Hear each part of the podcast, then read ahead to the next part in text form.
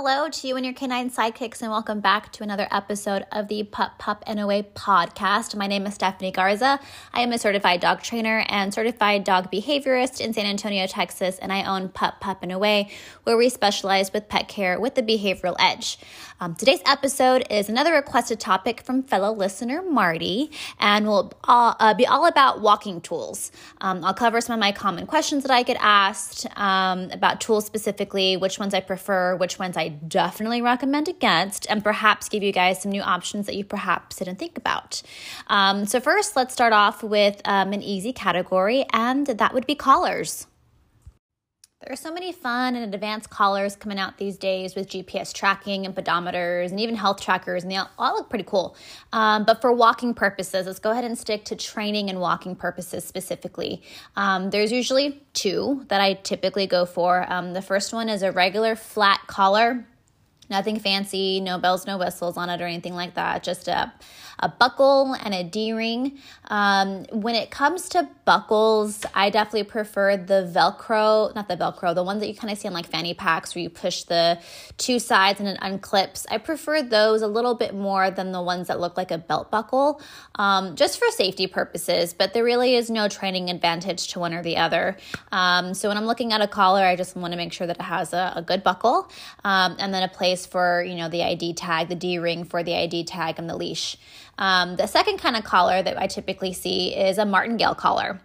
And in my opinion, martingale collars have no training advantage whatsoever. That I, though I know some people claim that they do, um, but the real advantage of a martingale collar is to give you the peace of mind that if your dog were to like, your dog cannot slip out of a martingale collar. Um, it has an additional loop, and when it's adjusted just correctly, um, the leash attaches to this extra loop of the collar, and when there's tension on the leash, that loop gets smaller, so it tightens up the rest of the collar itself itself just enough to where it can't slip over your dog's head. Um, but if, once again, when it's fitted correctly, it can't choke your dog. Um, so the design allows you to set a specific length beyond which they cannot constrict around your dog's neck. And when tension's applied, it constricts evenly and it disperses the pressure to prevent choking or injury. Um, and you can, like I said, you, you fit it correctly so that way it, it does get snug, but it doesn't choke. Um, and martingale collars were originally invented for sight hounds, such as greyhounds and whippets, um, whose heads are traditionally more narrow than the width of their neck. And so it's really easy for types of breeds like that to slip out, especially if like a dog is backing up and you're trying to like pull them along forward with you. Um, so martingale collar, if you have a dog that's has slipped out of a collar before, um, it might be a better option for you guys to look at. Um, no training benefit, like I said, but there's definitely um, a safety benefit. Um, now, of course, I have to talk about uh, choke chains, electronic or shock collars, and prong collars.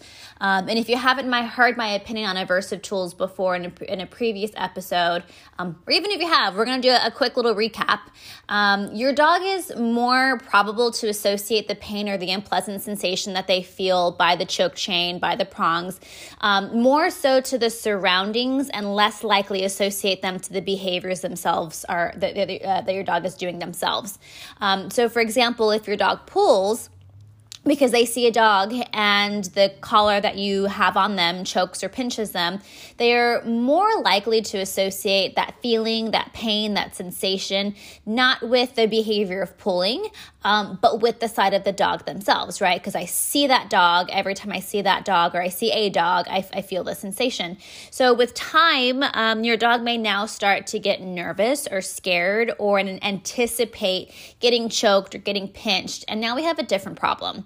Now your dog's no longer excited to see dogs and want to go say hi. Now your dog's nervous. Now your dog's scared of them, and maybe they're becoming reactive. Maybe they're becoming aggressive. Um, it's also super easy to misuse any of these tools. A lot of people do not know how to fit these correctly. Um, and so that's why some big box stores like Petco's um, have made the very smart decision to start taking electronic or e collars off of their shelves since they don't come with training instructions or skilled hands. Um, I think a lot of people take for granted that even though uh, like using a shock collar is not my preferred method um, of use of training, it's still takes time to learn how to properly use it. Um, one reason, um, amongst many reasons, why I like to do positive reinforcement training is because you can't really fuck it up. Um, you might accidentally be reinforcing inappropriate or you know behaviors that maybe you don't want um, on accident when you accidentally use your marker word a little bit too late. Um, but when you're using aversives, you can really accidentally create negative emotions, negative conditioned responses, um, or just cause plain harm to your dog. Um, so it's really important that if you guys do choose to use these that you still contact a professional um, and actually some of these some of these tools choke chains prong collars e-collars are actually outlawed in some countries, in countries like New Zealand or Australia, or I even think Switzerland. Um, so, but if you're listening to this podcast, I'm sure you wholeheartedly agree with me uh, when I say that I'd rather do training and through a relationship of trust and open communication and not pain or coercion. So, um, I think that's enough about that. So, that's our category of collars. Next up, harnesses. The most common question I get um, when being asked about walking tools is Do you recommend harnesses over collars? Um, the answer is yes, but no. Um, so, yes, because harnesses are indeed great for getting pressure off of your dog's neck. If you have a dog that pulls, um, it's really important that we take pressure off of their neck. Um, while it's not common, I have seen dogs pull so hard they literally choke themselves out to the point of passing out. Um, and so a lot of us think like, hey, he won't pull that hard, like he doesn't want to choke himself out. But hey, when your dog is really into an activity, when they're really overly engaged by something, um, their threshold for pain is super high to the point where it could become dangerous. Um, so that's a, a reason why, yes, I do like to take pressure off trachea, but also no, because a traditional harness that you might think of is uh, one that has a leash attachment that connects to the back of your dog, so on top of your dog. This actually makes your pulling problem, your dog pulling, even worse. Why? Because dogs have what's called an opposition reflex, which means it's their natural reaction to oppose or pressure a physical force. So if your dog feels pressure from one direction, they are naturally inclined to push or pull into or opposite of that direction. Um, so I typically see this in two different scenarios. The first one is when you try to push your dog's butt down and attempt to get them to sit, and they resist and they push back up towards your hand. That's one. And the second one, of course, is on leash. Um, so if you've ever thought about uh, maybe you've had to try to like pull your dog to come along with you because they put the brakes on, the harder you pull, the more that they put the brakes on and like lean into that pressure. Um, so traditional back connecting harnesses not only activate this opposition reflex, but it also allows your dog to use more leverage and also their entire body weight to pull to their advantage. So think about it people who compete in those strongman competitions, you know, the ones where the guys connect themselves to the 18 wheeler and pulls it along, guess what he's wearing? A back connecting harness. Sled dogs who pull weight from uh, behind and they pull for long periods of time, they pull a lot of weight. What are they wearing? Back connecting harnesses. So, if you're considering a harness and you have a dog who likes to pull on leash, uh, definitely work on tra- uh, training some leash manners and some leash skills. But a nice tool that I would like for you to consider is a harness where the leash attaches in the front. Now, you might go look at your leash or your collar and you discover that there is a ring in the front. Sure, go ahead and try attaching your leash to that. But unless your harness is specifically designed to be a front connector, um, it honestly is probably not going to work. And I have no idea what that like what that ring actually is for. I've tried looking at I've tried looking it up and I can't figure it out. I've also asked, you know, people that work in dog stores like, "Hey, when you were when the marketing rep was here for this specific harness, like did they say what this what this ring at the front is for because it just doesn't work." Um, I've tried looking it up, can't find it. Um, so if the chest piece of our dog's harness goes from the front of their chest and it travels down to their belly, um, so it kind of like cuts your dog in half like laterally, um, it's most likely not going to fit well for this purpose and it won't work. What's actually going to happen is when you do put it on and your dog does pull, it's going to shift that entire breastplate over to the side and be pretty uncomfortable for your dog. Um, those rings also sit a little bit too far down below the chest, and I'd like for it to sit a little bit up closer towards the neck. Um, So the harness that I would recommend, uh, actually, there's two.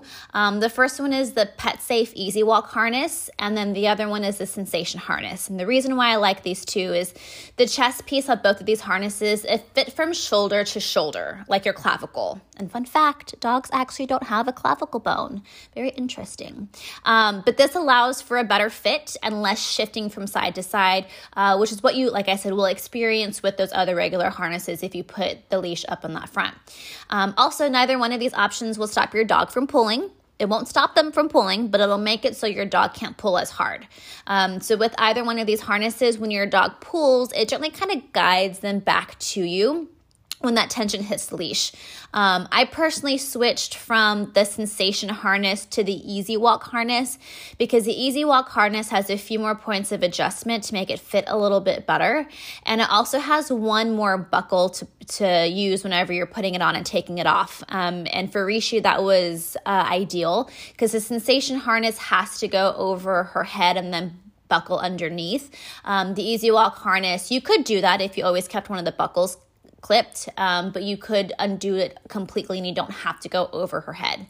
Um, training is definitely still a really important step that you definitely want to consider when using these tools um, because if your dog does pull really hard still, even with that harness, you definitely can do some pressure in the long run um, by constantly putting pressure on their shoulder um, area. So it's still really important that you go through a training process. I like kind of like to use these as like um, like training tool, like like training wheels when you're learning how to ride a bike. Um, so uh, I've not had the pleasure of using every single harness out there, um, and I know that there's plenty, and I know that uh, you know Instagram has a way of advertising these no pull harnesses. Um, guys, I promise you they're bullshit. Don't waste your money. Um, unless there's some sort of attachment in the front, it is not going to be a no pull, no pain option.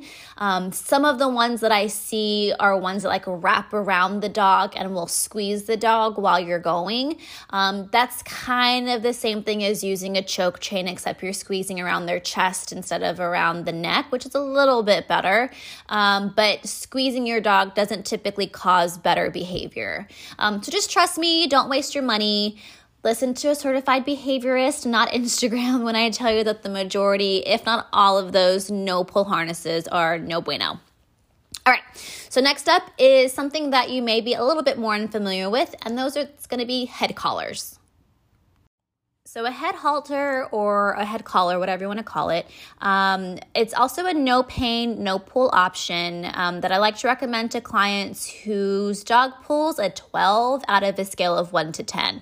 Or for owners who might be really tiny who have really big dogs and their dogs just really have the tendency to, to overpower them. Two of my favorite options are the Pet Safe Gentle Leader. Um, I kind of like that one a little bit more than the other option is the Halti OptiFit.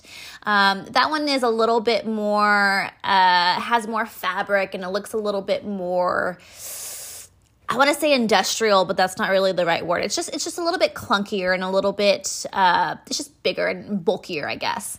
Um, these work kind of very similar to the way that reins of a horse when you're riding a horse works. It has a leash connection just right under the chin, so that way when your dog pulls and puts that tension on the leash, their head gets stopped, their head gets turned back to you, and typically wherever the head goes, the body follows.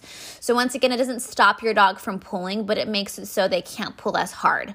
Um, once again, you definitely want to go through lots of leash training with this either one of these tools because having too much pressure on your dog's neck after some time, long period of time, can definitely have some effects in the long run.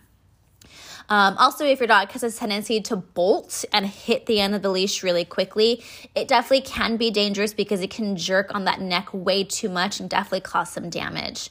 Um, another big drawback to the tool, and probably the biggest reason why I don't this isn't the first option that I usually recommend to my clients, is because dogs just simply are not used to having something go around their nose. Um, so there's a lot of training that has to go on beforehand, putting it on, doing desensitization, counter conditioning before your dog is super comfortable enough to not only wear it, but now also have uh, the weight of the leash hanging from it. Um, and when we don't take this step, our dogs are constantly trying to take it off or rubbing their face in the grass in an attempt to take it off. Um, so it definitely can, that's like the biggest con that I see with this tool is a lot of us don't, we hear that there is training that has to go along with it. And then the majority of us, if we're like, yeah, we're going to do it, we typically don't do it up to this scale. Um, I also do want to mention that it is not a muzzle whatsoever. So, a traditional muzzle is one that stops your dogs from barking, stops your dog from chewing, makes it hard for them to pant, breathe, drink. Um, they can't open their mouth. It's a full, it's something that goes 360 all the way around your dog's nose from the base from their face all the way to the tip of their nose. Um, the gentle leader, when fitted correctly, your dog can still lick, nibble, bite, chew, bark, howl, drink water, yawn, all that kind of good stuff because it fits just right there on the base where of the face um, and not so much at the very tip of their nose. Um, so it just stops them from pulling as hard. It doesn't stop them from biting or doing anything like that. So just a heads up, it is not whatsoever a muzzle. So please don't attempt to use it that way because it will not work. Okay, let's talk about leashes. My favorite leash to go for is a simple five to six foot leash. Once again, like collars, no bells, no whistles. Um, I don't have a preference of material. Uh, I have leather leashes, I have Biothane leashes, I have braided rope leashes. It doesn't really matter. Um, I like the option of having that secondary shorter handle, like close to the clip, like some leashes offer. Um, but I don't have one of those specifically, so I don't think it's super mandatory. Um, the only preference that I probably might have is on the thickness of the leash because if the leash is too thin, I might feel like it might give me rug burn, um, or if it's too thick, I might feel like I might not be able to get a good grip, especially if I'm walking a dog that pulls really hard. Um, so n- nothing really too fancy there. Um, one interesting point that I have on leashes um, is for those of you guys who have gone through six, seven leashes in the past two months because your dog can't stop chewing on the leash. Um, maybe you can't remember to take it off of your dog while your dog's in the car, or they're super sneaky and they chew through it just like that while you're on the walk. Um, maybe you want to consider one of those metal leashes um, that your dog just cannot chew through.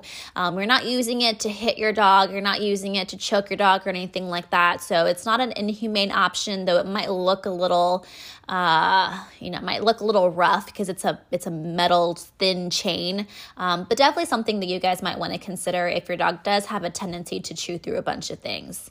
Um, so now let's talk about what I what kind of leashes I do not recommend for the walk. Um, the first one is those leashes with any sort of like bunginess to it. The bungee leashes um, they were made to absorb the shock that's caused by sudden pulling from your dog, like when your dog goes squirrel and dashes in that direction really fast. Um, but this is only useful for a person walking the dog who already has shoulder or back issues. Um, so once again, should you go through some sort of leash training manners? Um, it's always super important, but if you don't suffer from pain in the shoulder areas or the back areas, this leash is only doing you a disservice. Um, because when we're going through leash training, uh, leash training, uh, we want to 100% avoid any sort of reward that your dog has for pulling in that specific direction. So you don't want to continue to go in that direction. With a bungee leash, your dog starts to feel that tension, right? Because they get to the end of the leash, but then they get rewarded by now the bungee part activating and then being able to go even further. Um, and with that bungee, since there's tension on their on that leash, they have to pull even harder. So now you're reinforcing a harder pull, and your dog still gets to where they want to go. Um, so it doesn't do you any justice whenever you're trying to go through any sort of leash skills. And also it just it just isn't good on the walk period because you have less control over your dog unless you have, like I said, some sort of shoulder or back pain. Um, but also, in my opinion, they're long and they're awkward to carry, and they just don't give you really good control over your dog, um, which is really important to have. Um, next up, let's talk about those dreaded retractable leashes. I used to walk my dogs on a retractable leash and I loved it because I could be less engaged with my dogs on the walk. I lived in an apartment complex and I hated taking my dogs out for a walk. I didn't want to be out there to begin with. It was super easy for me to stand on the sidewalk and for my dog to be 20 feet away from me. Super not engaged. But lesson engagement is not what you need when you're trying to achieve leash manners or if you have a dog that's reactive. Um, at the time, I was not a dog trainer when I was using it, and my dogs were indeed extremely reactive. So, my mentor at the time told me to ditch the retractable. And I was super hesitant because I really liked it. I liked it so much, and I didn't think that that was going to be the cause of my dog's reactivity. Well, I gave in and I tried a regular leash While the retractable leash was not the cause of my dog's reactivity, it definitely wasn't helping me get better control over my dog. so when I made the switch to regular leash, I was able to keep my dogs closer to me, and it made it a lot easier for me to be able to reward the good behaviors that I like. Um, retractable leashes also always work on tension, you never have a true and proper loose leash walk. Um, I've also heard horror stories um, of the wheel inside busting and freeing the dog into dangerous situations or busting and pieces of metal spraying all over the place. Um, not to mention, I've heard tons of horror stories about both dogs and humans getting hurt from the thin fabric of the leash. Um, and it's, I was researching some like, I, I wanted to know a couple of actual like real stories because I've, I've, I've heard of it happening, but I didn't know like a specific person that it happened to specifically. Um, so I researched like you know retractable leash injuries and it was it was horrendous. There was not only big huge rug burns um, but like deep cuts to actual finger amputations to dog strangulations. This little girl went blind because the metal of the wheel on the inside of the retractable part busted open metal shot into her eye and it was it's just terrible. Um, so for me, it's it's one definitely a huge safety issue, um, but two, it's also just not good for you know that engagement on the walk with your dog. So now you might be wondering what it is that I choose to walk with my dogs. Um, I choose to go for a front connecting harness, and I choose the easy walk, like I said earlier.